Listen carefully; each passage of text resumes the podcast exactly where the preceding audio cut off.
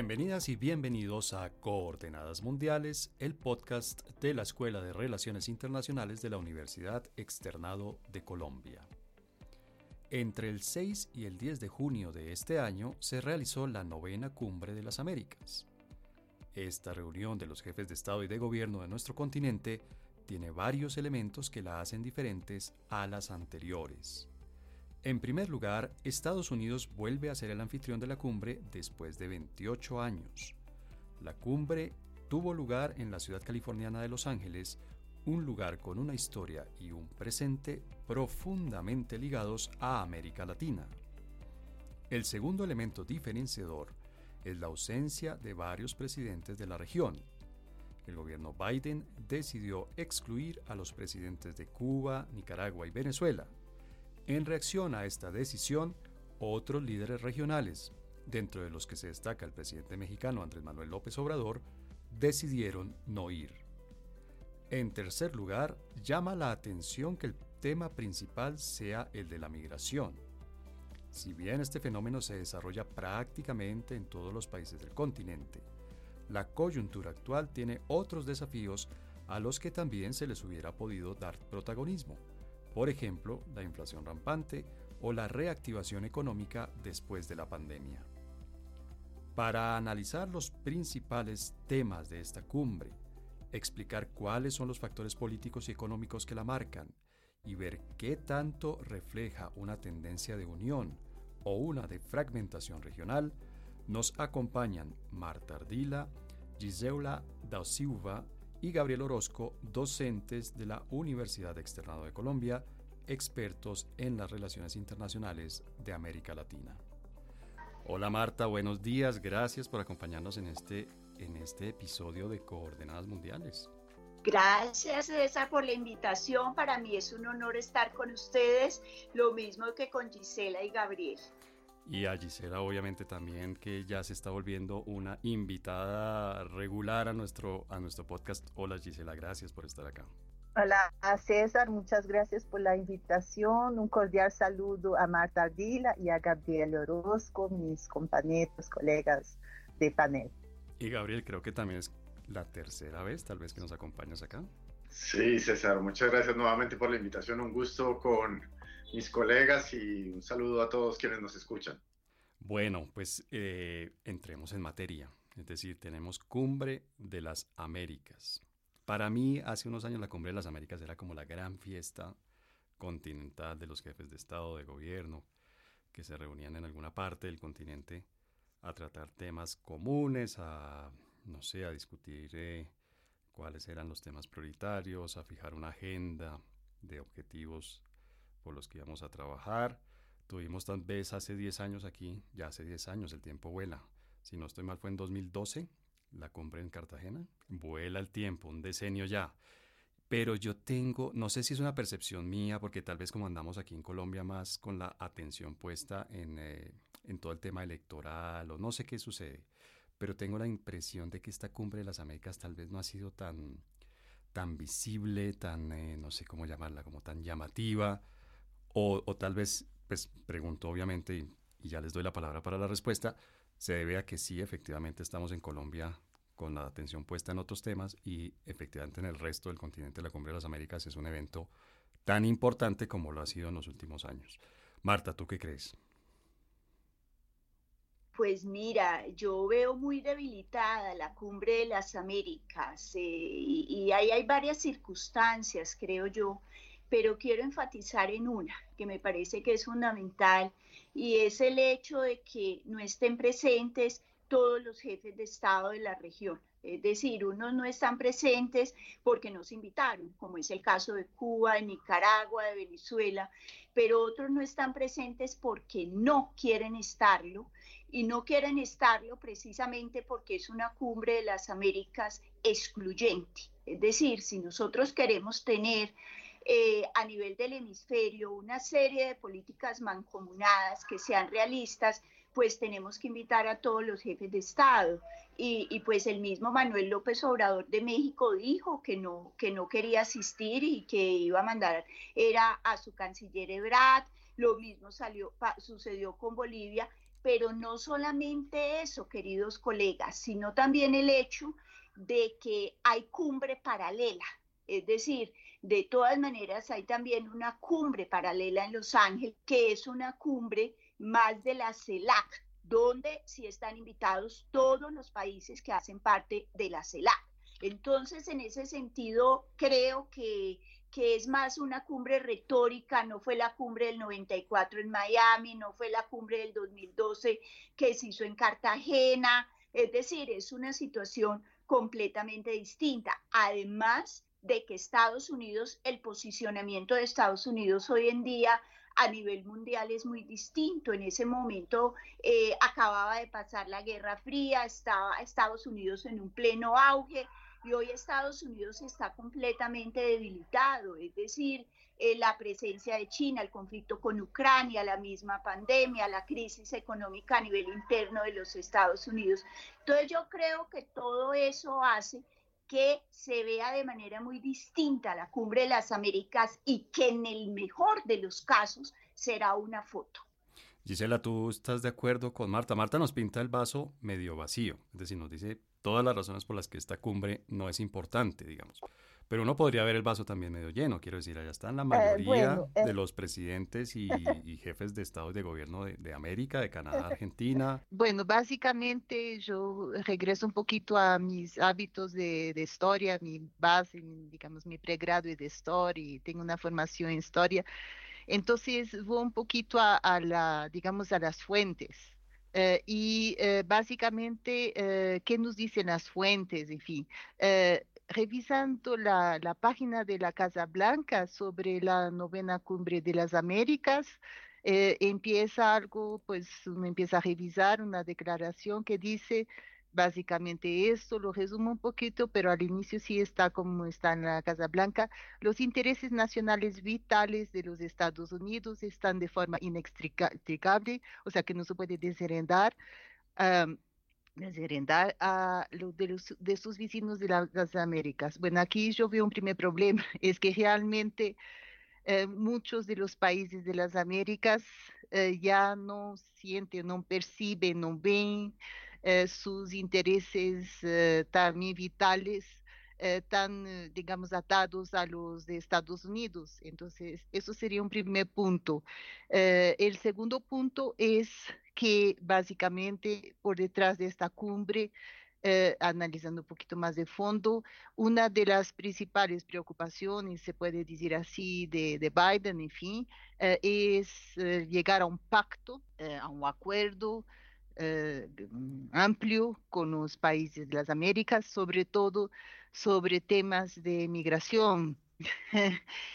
Lo que pasa aquí es que los intereses de las Américas también no están muy unidos, porque digamos, si hablamos de un país como Colombia o como México, que ya el mandatario no mandó a nadie, o él mismo no se hizo presentar, vemos que aquí los países de la América del Sur y del Centro están preocupados con su recuperación post-COVID, mientras que Estados Unidos está intentando, digamos, llamar la atención para una responsabilidad compartida sobre temas de migración. Entonces ya aquí vemos que los intereses están un poquito en discordancia, y por supuesto lo que Martha Ardila comentó, que es el contexto.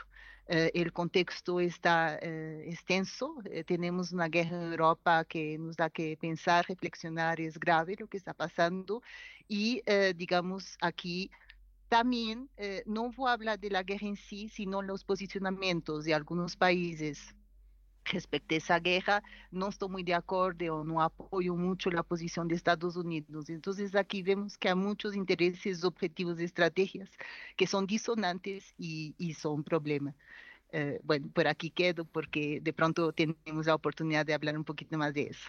Gabriel, este panorama que nos plantean tanto Marta como Gisela tiene, yo encuentro algo común allí, un factor común, y es Estados Unidos tiene otros puntos de atención, otras regiones del mundo en donde están sucediendo cosas que para Estados Unidos aparentemente son más importantes y son prioritarias. Pero eso no es nuevo, ¿verdad? Eso lo estamos viendo, yo diría, prácticamente desde el 2001 con todo el tema de los ataques del 11 de septiembre, etcétera, etcétera. Estados Unidos poco a poco fue abruptamente girando su mirada, volteando su mirada hacia otras regiones y fue dejando de lado a América Latina. Dentro de este ejercicio que estamos haciendo del vaso medio lleno, medio vacío, Gabriel, esto que estamos viendo actualmente es una continuación de esa tendencia en la que América Latina ya no es prioritaria para Estados Unidos, o por el contrario, lo que vemos ahora es un punto de inflexión en el que Estados Unidos le dice a América Latina, le envía a América Latina un mensaje claro en el que dice: ustedes son muy importantes y de nuevo queremos que sean socios estratégicos. Bueno, lo primero es diferenciar la estrategia de Biden frente a la estrategia de Trump. Yo sí creo que hay un marcado acento y diferencia sustantiva en la visión hacia la región en aspectos claves.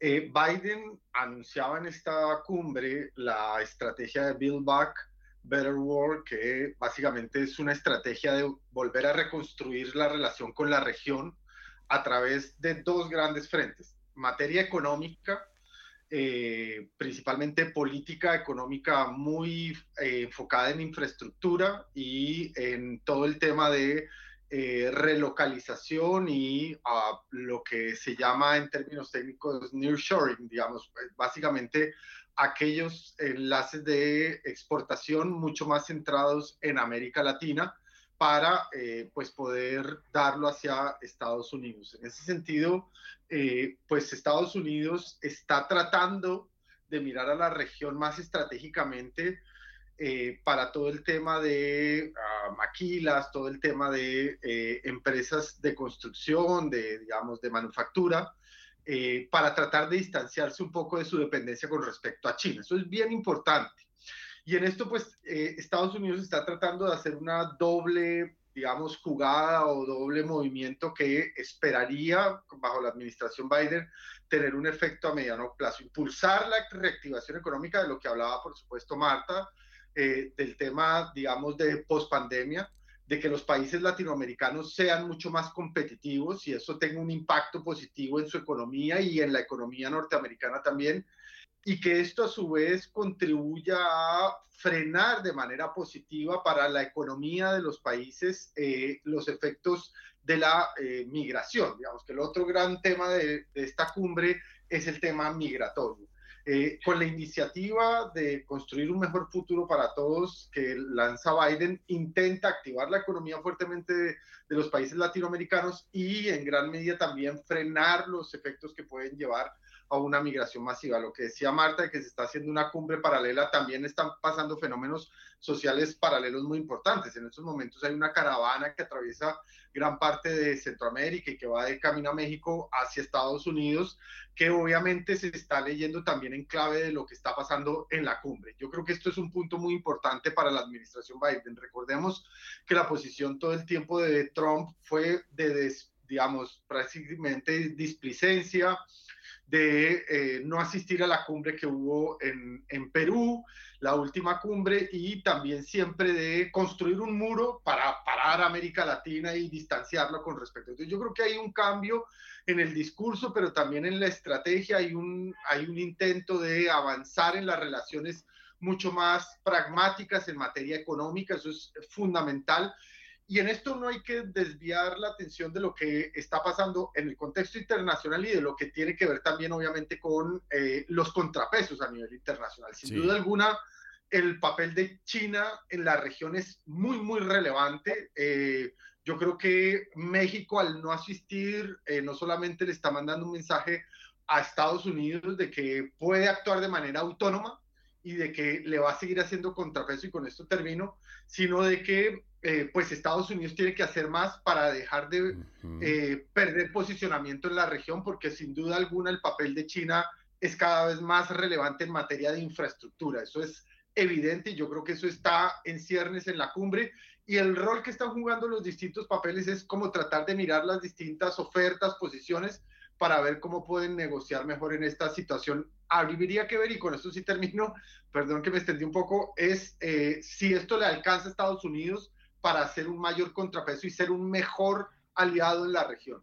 Marta, uno ve que la migración Y ustedes tres, iniciando por ti, obviamente lo pusieron como el gran tema de la cumbre. El tema de la cumbre es la migración y obviamente es un fenómeno que está sucediendo en todo el continente. Quiero decir, por primera vez en mucho, mucho tiempo, todo el continente está siendo, digamos, afectado positiva y negativamente. Yo personalmente, eso es algo que ya hemos debatido aquí en algún momento en otro episodio, creo que la migración es algo positivo.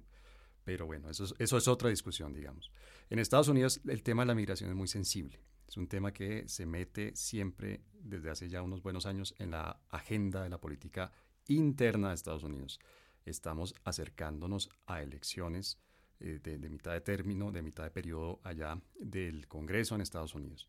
¿Realmente es tan importante el tema de la migración para todo el continente como para que sea ese el centro de la discusión? Es decir, no hay temas de comercio, no hay temas de inversión, no hay temas de seguridad, incluso militar, que valdría la pena llevar allá, porque pareciera que la migración es el único tema que queda común entre Estados Unidos y el resto de los países de América Latina. Y los demás temas están supeditados a eso, ¿no? Cuando hablan de inversión en América Central, por ejemplo, este anuncio que hizo Kamala Harris de 3.200 millones de dólares, creo, de inversión en Centroamérica, están de nuevo atados a la migración. De verdad, la migración es ese tema, pues, súper importante del que no, al que hay que dedicarle la agenda común. Pues mira, César, antes de mencionar un poco eso, yo quisiera señalar lo siguiente. Es decir, yo sí creo, yo pienso un poquito distinto a algunas cosas que se han dicho hasta ahora. Yo creo que hay un estancamiento de las relaciones entre Estados Unidos y América Latina. Creo que hay un estancamiento porque hay dos lógicas muy distintas. Hay una lógica que es la lógica de Estados Unidos, fijada en una gran estrategia que tiene que ver con el hecho de que no acepta competencia. Entonces, quiere acabar con China, quiere acabar con Rusia, es decir, quiere volver a reconstruir su hegemonía a nivel mundial. Y a nivel de América Latina, la lógica es muy distinta. La lógica es una lógica social. Es una lógica social debido a los efectos también de la pandemia en América Latina, que se ha profundizado la crisis económica, al tema migratorio, que me parece que es un tema muy importante para América Latina y para Estados Unidos también. Entonces yo lo que veo es que esas relaciones entre Estados Unidos y América Latina, con esta cumbre, se da toda una transición y se va a dar un nuevo ciclo en las relaciones entre Estados Unidos y América Latina, es lo que yo veo. Y ese ciclo, repito, está marcado por esas dos lógicas tan distintas, una lógica de una gran estrategia por parte de los Estados Unidos y una lógica social por parte de América Latina. Y tú preguntabas acerca del tema migratorio. Claro que sí, el tema migratorio es fundamental y yo en eso no veo grandes diferencias, queridos colegas, entre el presidente Trump y Biden. Nosotros nos formamos la idea en América Latina de que llegaba un jefe de Estado distinto a los Estados Unidos y que iba a marcar diferencias, ¿no? Frente al tema migratorio no hay diferencias, ¿sí? Es algo dramático. Entonces, digamos que Estados Unidos continuará con una política migratoria muy restrictiva para la llegada de latinoamericanos a ese país. Y ese es un tema que, por ejemplo, para Colombia es fundamental. El presidente Duque lo está señalando y lo está señalando porque pues ha dado todo el estatuto temporal para los migrantes venezolanos y muchos de ellos se han acogido precisamente a ese tema, a ese estatuto de regularizar la migración de los venezolanos. Pero eso se quiere que se haga también en otros países, que se haga en Estados Unidos, que se haga en Canadá, que Canadá ha tenido una política mucho más benévola frente al tema migratorio, que se haga incluso en México. Puede que México sea un gran expulsor de fuerza de trabajo a los Estados Unidos. Hay cerca de 11 millones de habitantes mexicanos viviendo en los Estados Unidos de diferentes generaciones. Para El Salvador, ni qué decir, para Ecuador, para Brasil. Es decir, el tema migratorio es fundamental para todo el continente,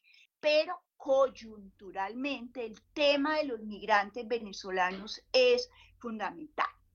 Y yo sí creo ahí que el presidente Duque ha hecho un gran esfuerzo en ese sentido. Puede que sea mucho más retórico que real, sí, pero ha hecho un esfuerzo y que no tiene por qué asumir los costos de manera individual, con algo de ayuda que le manda a Bélgica, que eventualmente... No, eso debe ser una problemática de todo el continente. Debe haber una cooperación entre todos los países. No tiene por qué Perú, por qué Chile colocar una serie de restricciones a los migrantes venezolanos y sí Colombia asumir todo el costo económico que significa eso. Pero no creo que vaya... Yo no creo mucho en esta cumbre. Si más de una foto no va a ser. Gisela, el hecho de que sea un tema que afecta casi a todos los países de la región, realmente tengo dificultades para encontrar un ejemplo de un país que no esté siendo afectado por la migración, desde Canadá a Argentina. Realmente es un continente, digamos, que en el último decenio ha visto como la migración es un fenómeno que se desarrolla a lo largo y ancho del continente. Pero el hecho de que sea un tema común le da, digamos, esa suficiente magnitud al tema para ser el tema central de la Cumbre de las Américas. Es decir, y perdón el tono, obviamente lo digo irónicamente, pero ¿será que no está pasando nadita más en el mundo como para que el tema de los jefes de Estado y de gobierno de todo el continente sea la migración?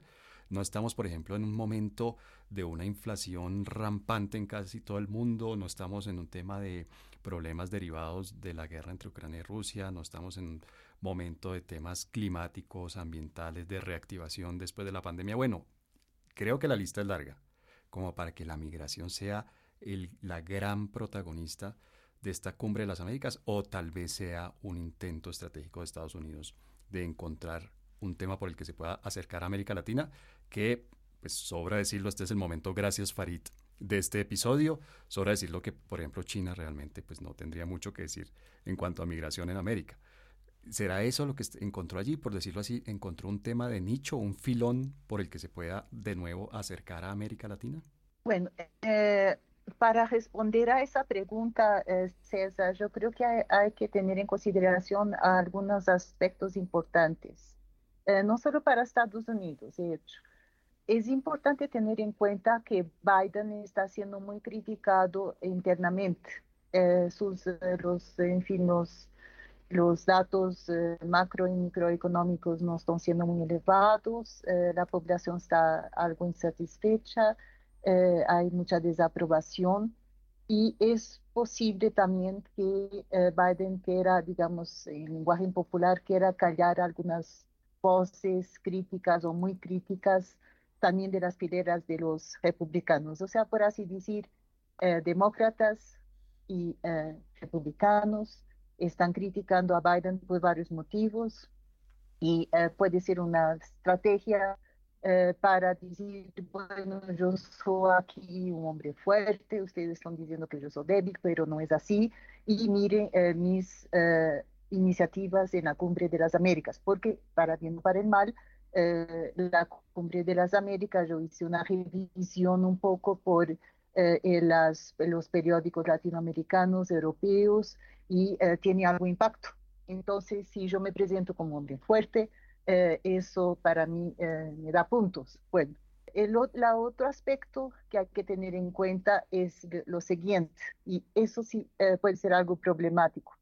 Es que cuando, Biden, pero Kamala Harris también ha jugado un papel importante, ya muy brevemente explico, cuando, Biden dice, es importante, tener en consideración el principio de la responsabilidad compartida en términos de migración, él está diciendo, bueno, amigos, vecinos de las Américas, ese asunto tiene que ser arreglado entre todos y tenemos que compartir responsabilidades.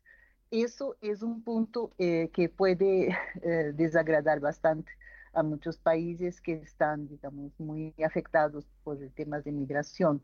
En particular, México, pues, que sabemos que por la frontera muchos migrantes pasan por ahí y es complejo decir a México, bueno, compartamos responsabilidades porque desde México van a sentir, que el peso va a caer mucho sobre ellos. No es lo mismo estar en la frontera México-Estados Unidos que estar en la Patagonia, por supuesto. Bueno, tercer punto que quisiera yo enfatizar. El 7 de junio de 2022, Kamala Harris, la vicepresidenta de Biden, anunció un paquete de financiamiento de 1.9 mil millones de dólares para si tenemos el caso de tener oyentes de Europa, sería aproximadamente 1.78 mil millones de euros para inversión en países cuyo origen de la migración es muy alto. Eso suena mucho a refrito, a recocinado. Estos modelos de dar plata a los países para que no vengan de ahí los migrantes, ya se intentó en el pasado y no fueron tan exitosos. No estoy diciendo que a 100% no lo fueron, pero realmente no se hizo sentir en la región grandes cambios. Por eso aquí tenemos tres problemas para resumir de forma concisa. La necesidad de aplacar, amortiguar, endulzar los oídos de algunos críticos internos en los mismos Estados Unidos, de todos los campos doctrinarios. Y el segundo punto, el tema de la responsabilidad compartida en términos de migración, que puede no agradar mucho o no agrada seguramente a algunos países, en especial México, pero no solo. Y tercer aspecto, el refrito, significa fórmulas que en el pasado no fueron muy exitosas y que se está otra vez reutilizando, teniendo en cuenta que económicamente los norteamericanos pueden percibir eso como, en fin, dar 1.9 mil millones de dólares a países tal, cuando nosotros necesitaríamos de tantas cosas, puede ser complejo. O sea, pareciera aquí que se está formando aquí una bola de nieve compleja en todas las Américas. Bueno, Gabriel, muy importante el tema de la migración, ya que ha establecido es un fenómeno que va de sur a norte, de oriente a occidente, y es el tema central de la Cumbre de las Américas. Pero hay algo que lo llama a uno la atención. Y es que si el tema es la migración, ¿cómo es que tenemos una cumbre de las Américas en las que están ausentes los jefes de Estado? No quiere decir que no haya representación. Quiero decir, por ejemplo, en el caso de México, no sé si Marta nos puede aclarar o desmentir más bien. En el caso de México no va el presidente, pero sí va el canciller, ¿verdad, Marta? Va el canciller Ebrard, exacto. Sí, pero eso le baja el nivel a la Cumbre de las Américas. Pues es decir, una cumbre es una reunión de jefes de Estado y de gobierno, por definición. Entre otras cosas, tiene mucho más. Para elevar los temas precisamente a jefes de Estado. Eso. Entonces, los que tienen que ir a las cumbres son los jefes de Estado, ¿sí? Eso. Y afrontar en este tema migratorio, pero hoy lo que estamos viendo con el tema migratorio, no sé si ustedes han visto los artículos vinculados con las deportaciones vía express por parte de los Unidos. Voy a otro punto con Gabriel. Gabriel, entonces, ¿se puede tener una cumbre continental, hemisférica, como se quiera llamar, sobre la migración sin que estén presentes México, Venezuela, Guatemala, Nicaragua, El Salvador, Bolivia, Honduras y Cuba? Es decir, creo que en esta lista de países ausentes, de jefes de gobierno que están ausentes allí, estoy también haciendo la lista de los principales expulsores de migrantes en el continente. ¿Se puede tener una cumbre sobre migración sin que estén presentes estos países?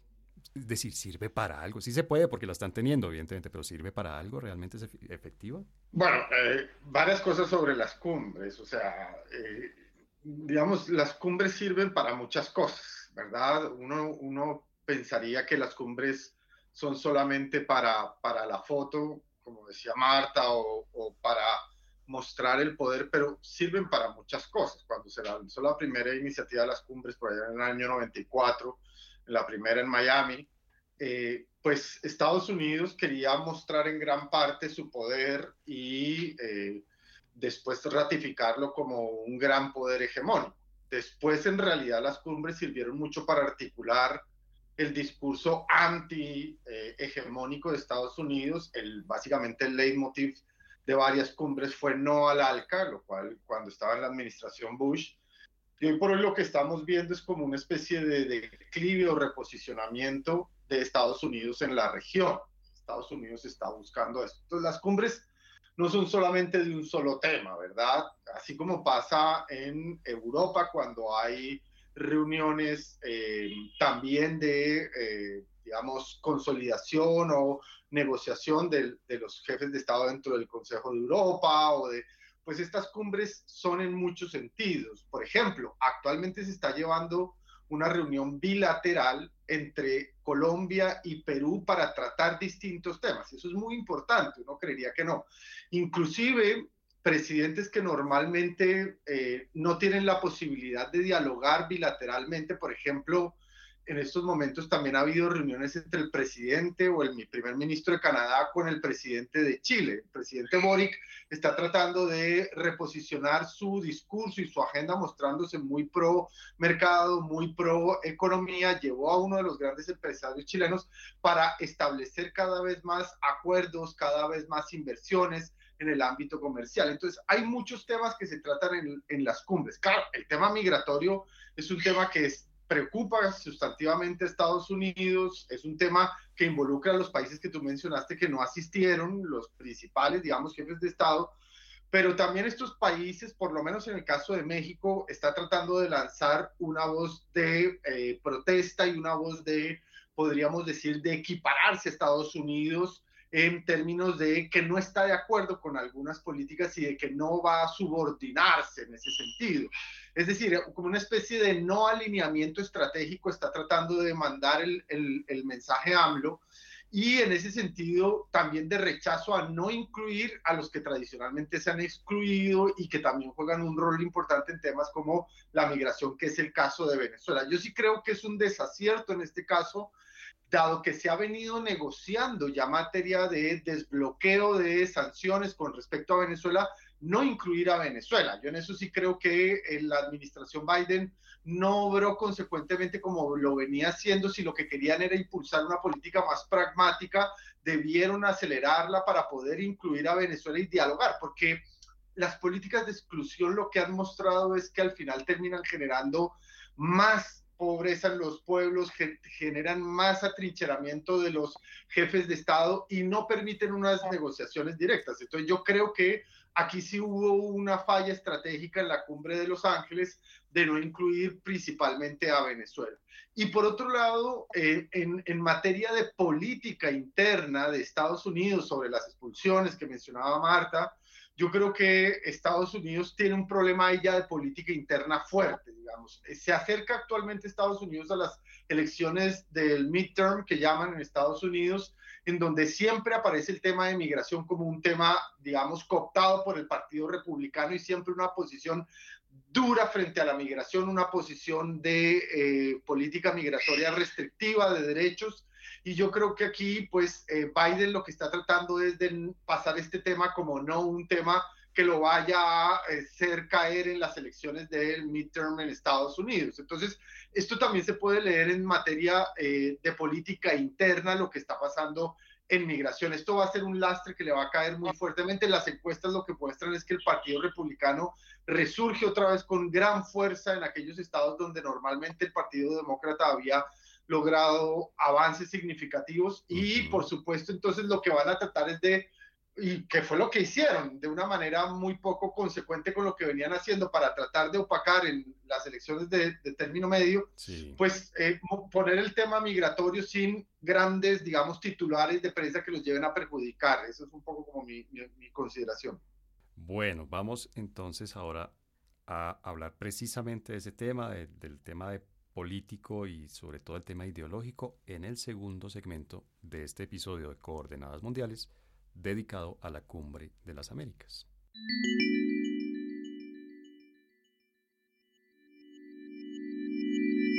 Marta, al final de nuestro primer episodio hace un par de minutos, Gabriel nos decía el tema de a quienes se invita, de cuál es el tema, de cuál es la posición frente a los temas, pasa por la política interna de Estados Unidos.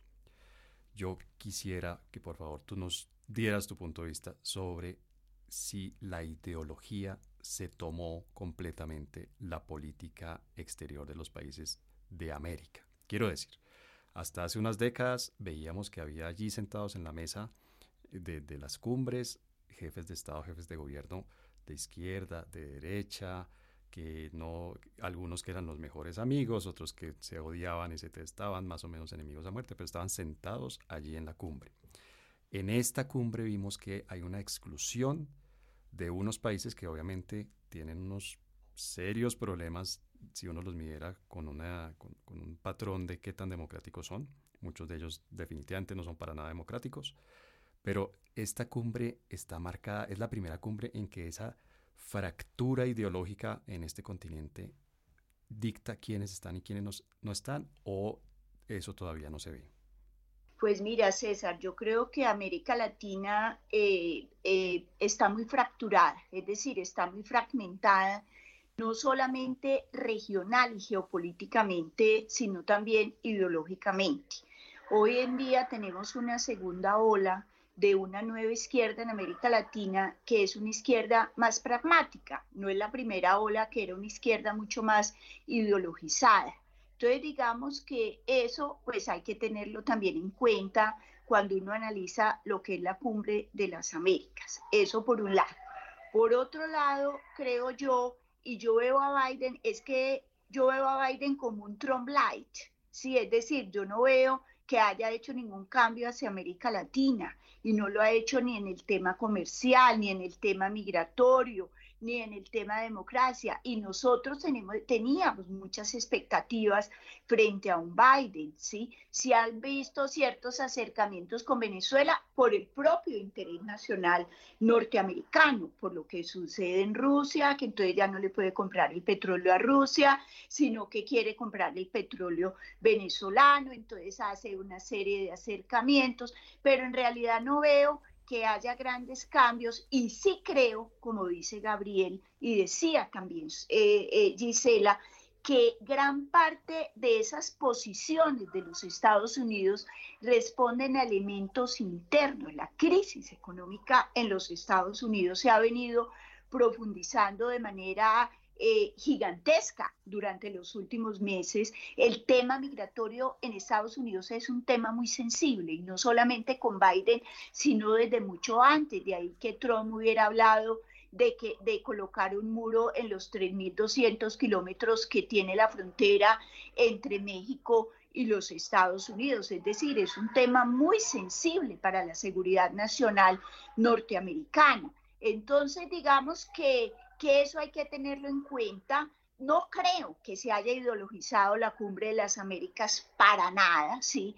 Más bien creo, como dice Gabriel, lo miran, o lo dices tú también en tu presentación, se mira de manera mucho más pragmática desde el punto de vista de los Estados Unidos. Y además yo insisto, yo creo que a Estados Unidos no le interesa América Latina hoy en día, fuera de ese tema migratorio para expulsar los latinoamericanos, ¿sí? Entonces no le interesa, ni trata de construir consensos con gobiernos que tengan una ideología distinta. En el mejor de los casos el interés con Venezuela, pero es una situación distinta. Es decir, Estados Unidos y ese posicionamiento de los Estados Unidos a nivel mundial, pues se refleja en eso, ¿sí? Ese debilitamiento, ese declive de los Estados Unidos. Además de que hay algo importante de tener en cuenta, y es que en otras cumbres de las Américas teníamos un brazo económico fuerte que se llama el BIT. Además de que pues no estaban los efectos de la crisis económica, de la pandemia, pero teníamos a un Enrique Iglesias, por ejemplo, para las primeras cumbres de las Américas, después a un Luis Alberto Moreno, ¿sí? También con mucha sensibilidad para esa lógica social de América Latina, ¿sí? Esa crisis también social de América Latina tan profunda. Y hoy en día pues tenemos como presidente del BID a Mauricio Claver-Carone, con una ideología mucho más republicana, que era el candidato de los Estados Unidos, fue el candidato de los Estados Unidos que Colombia apoyó para la presidencia del BID, y el BID es el banco financiero para América Latina para poder llevar a cabo todos estos programas, bien sean ambientales, bien sean migratorios, bien sea en cuestión de cultivos, es decir, esos temas de la nueva agenda que, de América Latina también, que preocupan tanto. Entonces, yo creo que está marcado por todas estas situaciones. Gabriel, tienes un minutito y ya le damos obviamente la palabra a Gisela, que va en el orden de del uso de la palabra.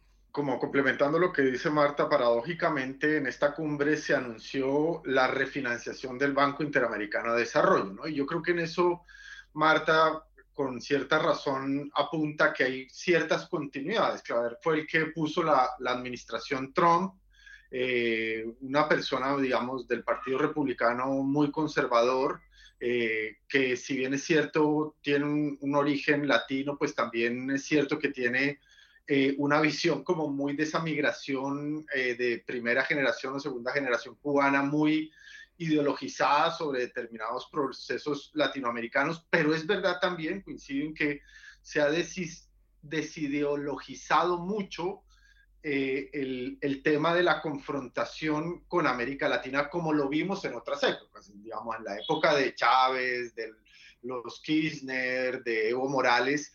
Realmente las cumbres de las Américas se convirtieron en tinglados ideológicos muy fuertes, ¿verdad? Y yo creo que esa época, sin duda alguna ya, no sé si la palabra sea la hemos superado, pero sí la hemos pasado atrás. Pero yo sí creo que hay cambios sustantivos con respecto a la visión de Biden, con respecto a la región, y estos cambios también vienen por la búsqueda de reconfiguración de otras estrategias de política exterior que tiene Estados Unidos, no solamente en el ámbito hemisférico, sino a nivel global. Y insisto, de trasfondo está la competencia que tiene con China. Eso es indudable. Gisela, ¿tú concuerdas con Gabriel? Digamos, el hecho de que no estemos viendo una confrontación en la cumbre entre presidentes de izquierda y presidentes de centro derecha, de lo que sea, ¿quiere decir que se desideologizó? O tal vez no lo estamos viendo es porque hay 8 presidentes que no están allá porque no los invitaron a algunos, porque hay otros que han declinado la invitación de manera voluntaria, como el presidente de México. Esta cumbre muestra, digamos, una desideologización de las relaciones entre los diferentes países de la región, o por el contrario, lo que está mostrando es que efectivamente hay una fractura y bien profunda que nos impide, no sé, encontrar temas comunes y objetivos comunes como los que se plantearon hace mucho, mucho tiempo en las primeras cumbres en la que convocó, por ejemplo, el presidente Clinton. Para responder a esa pregunta, yo quisiera llamar la atención para lo siguiente. Yo vengo hace algún tiempo en debates, en fin, incluso en publicaciones, llamando la atención para el hecho que la ideología, por supuesto, es importante. No es innegable, es importante, es un factor realmente a tener en cuenta, pero atención, analizar todo por la lente de aspectos ideológicos puede llevar a algunas, digamos, conclusiones erróneas. Yo les voy a dar un ejemplo. Tenemos el caso de Bolsonaro. Bolsonaro ha siempre mostrado su gran afinidad con Trump.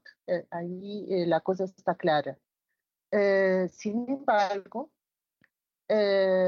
Bolsonaro, a pesar de que ya no estaba Trump en la Casa Blanca, cuando, digamos, empieza la guerra Ucrania-Rusia, de las cosas que me llamó mucho la atención, y aquí llamo un poquito a ver si entendemos lo ideológico o no, y hasta qué punto es importante, él va a dejar muy claro que no condena, a pesar de, en fin, de una cierta presión en algunos medios occidentales, la guerra.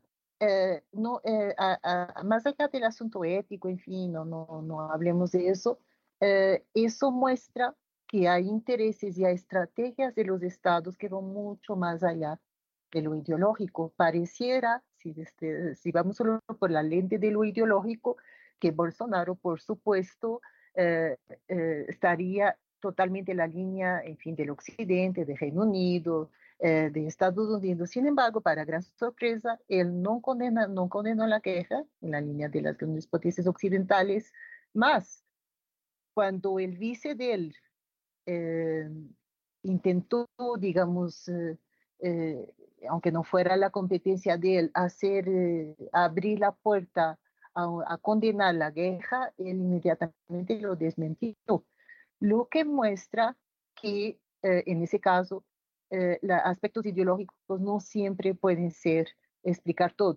Otro ejemplo, se percibió, y eso corresponde realmente a lo que pasó, que a pesar de que López Obrador y Trump eran de campos ideológicos muy distintos, la relación entre los dos era bastante buena.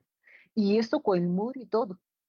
Todo no sería, digamos, si estábamos aquí a intentar hacer alguna previsión, diríamos que no, que el muro y tener dos mandatarios con ideologías tan diferentes haría con que no se pudiesen soportar. Sin embargo, se soportaron.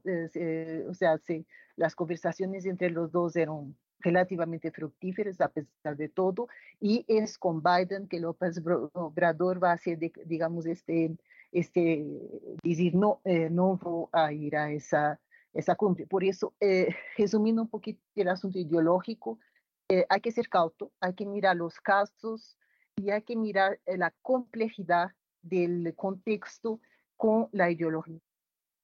La ideología no puede ser el único punto de referencia para explicar temas internacionales, internos, en fin, y la relación entre los estados también. La recomendación bibliográfica de Coordenadas Mundiales. Martha, sale el continente más unido, más dividido, más disperso, o efectivamente logramos encontrar algunos temas que nos permitan trabajar en proyectos comunes después de esta cumbre? Pues mira, yo creo que el continente, repito, está tremendamente fragmentado, y ahí hay algo que me preocupa, César, y es el hecho que en las otras cumbres de las Américas, de los Estados Unidos o del país anfitrión, en el caso de Colombia, en el caso de donde se fuera a hacer, se hacían consultas previas con los países y se construían consensos a nivel de subgrupos regionales. Me explico. Entonces, la región andina, por muy fragmentada que estuviese en ese momento, se llevaban posiciones conjuntas. Lo mismo sucedía con el Cono Sur, lo mismo sucedía con Centroamérica, lo mismo sucedía con el Caribe insular. Se construían esos consensos de manera previa, y en este caso los Estados Unidos debió haber consultado con ciertos grupos regionales acerca de ciertos temas. ¿Y eso por qué se hace, César? Se hace porque la diplomacia multilateral es muy lenta. Entonces, negociar cualquier cosa para que sea fructífera, para que sea un poquito más profunda, para que pueda tener un plan de acción real con el seguimiento de las instancias correspondientes, se debe hacer una negociación previa fuerte. Y eso no lo hizo Estados Unidos en esta oportunidad. Entonces, digamos que ahí hay como un problema de fondo que no da ese engranaje, esa interacción para una cumbre de las Américas exitosas, para la segunda cumbre realizada en los Estados Unidos después de la primera, que fue en 1994. Primer punto. Segundo punto, sí, López Obrador tuvo una relación, era una coyuntura un poquito distinta, una relación más cercana con los Estados Unidos en ese momento, porque estaba todo el tema del muro.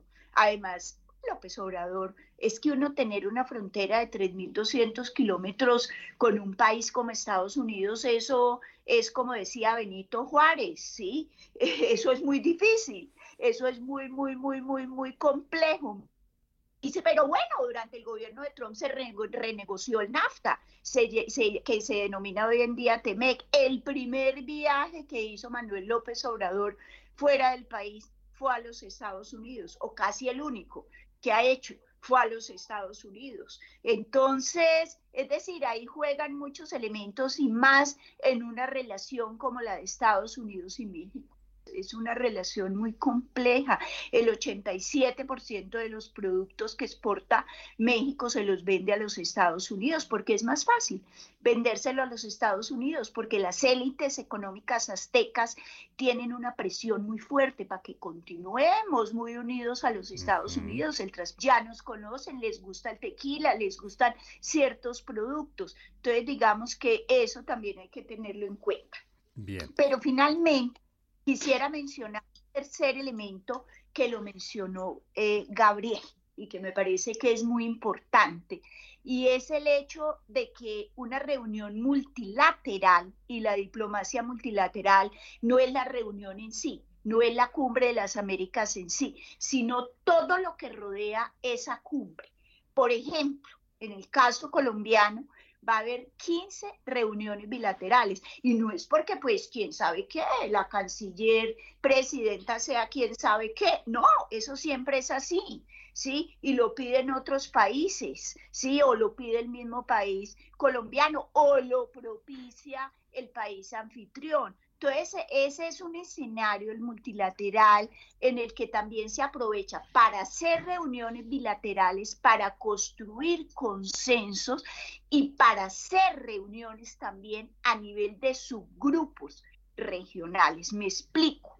Si la comunidad andina quiere tener una posición, por ejemplo, unánime frente a Venezuela, podría ser un buen escenario, frente al cambio climático, frente al tema de drogas, puede ser, o frente al tema de Rusia-Ucrania, o frente al tema de la OTAN. Entonces, es un escenario muy propicio, porque además, César, la asistencia a las cumbres es algo un poco distensionante. Es distinto cuando tú negocias a nivel bilateral, que tú llegas al país de origen y tienes que dar la lección, claro, demostrar resultados. En la diplomacia multilateral es más relajado, digamos, y es más ameno ir a una de diplomacia multilateral. Entonces, eso de esas otras cosas que... Y ahí siempre está el presidente del BID, porque es que el BID es un órgano de la OEA que puede que no haga parte pero es súper clave. Bueno, ahí dejo. No, estás mencionando, y antes ya se nos acaba el tiempo, y ya obviamente le doy la palabra a Gisela y a Gabriel, pero estás mencionando otro tema, otro actor allí protagonista del que no tuvimos tiempo de hablar, la OEA con nuestro secretario Almagro. Gisela, sale un pequeño balance, y corto, porfa, porque se nos agota el tiempo. ¿Sale más unido el continente o más fragmentado el continente después de esta cumbre? Bueno, esa es la pregunta del millón, ¿cierto, César? Creo que las cumbres son importantes. Las cumbres son importantes, así sea para decir no estoy de acuerdo. Porque cuando no tengamos espacios para decir no estoy de acuerdo, ahí estamos mal. Una pequeña cosita sobre el asunto bilateral. Sí, es cierto que las cumbres también son muy importantes para encuentros bilaterales. Un pequeño promenorcito que prometo que soy rápida, claro, que ya sé que el tiempo se está terminando.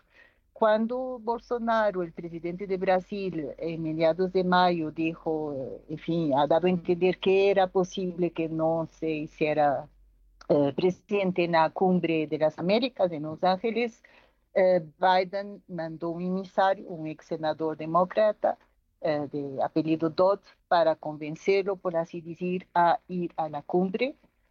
Fue exitoso, y justamente lo que parece ser, según la información que tenemos, es que justamente Dodd habría prometido a Bolsonaro un encuentro, una reunión bilateral con Biden. Por eso sí es verdad que las cumbres por todos, y aquí termino, por ser cumbres en sí mismo multilaterales y por el factor bilateral, sí son espacios importantes y sí sigue siendo necesario desde mi perspectiva.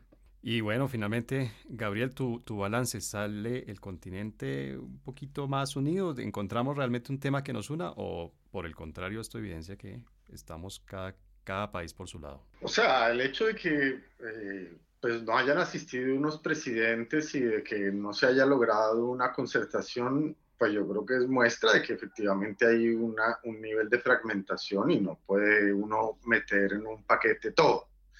Ahora, América es muy distinta de Europa, uno tiene que tener eso presente, es decir, uno no puede pretender que América sea un proceso digamos, de unión, como se ha hecho con la Unión Europea, que va absorbiendo todos los demás procesos y los va metiendo dentro de lo que ellos llaman su acervo comunitario. Eso Ok, ese proceso de integración, digamos, en donde todas las fuerzas confluyen en una sola institución, no pasa. Estados Unidos nunca va a promover eso y muy difícilmente los países latinoamericanos van siempre a darle una continuidad a un proceso de integración así. Por eso es que hay el subregionalismo, como lo mencionaba Marta. Y en esos espacios se consideraría que sí se podría lograr más un proceso parecido. Pero las cumbres, coincido con lo que dice Gisela, son claves para tratar temas. Creo que lo más esperanzador, pero no, digamos, le podemos dar demasiadas expectativas, es la estrategia de reconstruir una América para un mejor futuro unidos. Básicamente es una iniciativa para darle más financiación. No es la financiación que quisiéramos ver, algo mucho más cercano a un gran proyecto de integración en infraestructura. Creo que en esto la iniciativa todavía es muy tímida o es muy incipiente, pero bueno, ya no estamos en el escenario plenamente de Trump, en donde la región era vista no solamente de manera despectiva, sino casi racista. Yo creo que ahí hay un cambio en el discurso que no es menor, y yo creo también que independientemente del resultado de lo que pase en la Cumbre de las Américas, pues el mundo está cambiando, ¿verdad? Y con eso América Latina también está diversificando más sus relaciones, y yo creo que eso también es positivo, ¿no? Eso mismo inclusive lo vemos en Colombia, ¿no? Una diversificación, si bien es cierto, Estados Unidos y Colombia siempre han privilegiado sus relaciones, pues Colombia también cada vez más busca aliados, y en este caso creo que el rol de China también en la diplomacia colombiana va a ser clave en el futuro, ¿no? Sí, así es. Marta, muy cortito, por favor, y ya con esto terminamos este segmento. Mira, yo creo que la relación sí termina fracturada frente a la relación con Estados Unidos, es decir, eso sí es muy claro, es muy, muy claro, y ahí se van a ver diferentes dinámicas como efecto precisamente de esta Cumbre de las Américas. Y sí creo que esto debilita con América Latina, va a llevar a un estancamiento. Insisto, lo que decía al principio, se va a iniciar un nuevo ciclo de las relaciones de Estados Unidos y de América Latina con Estados Unidos. Es decir, América Latina por nada del mundo va a disminuir su relación con China. Sí, para nada. La presencia de China en América Latina es cada vez más orgánica desde diferentes frentes y en diferentes países, y esto va a ayudar a esa fracturación. Es decir, insisto, son dos lógicas las que hay, una por parte de Estados Unidos y otra por parte de América Latina, y para mí es tremendamente frustrante, porque sí tenía una gran confianza y tenía una gran esperanza en un presidente como Joe Biden.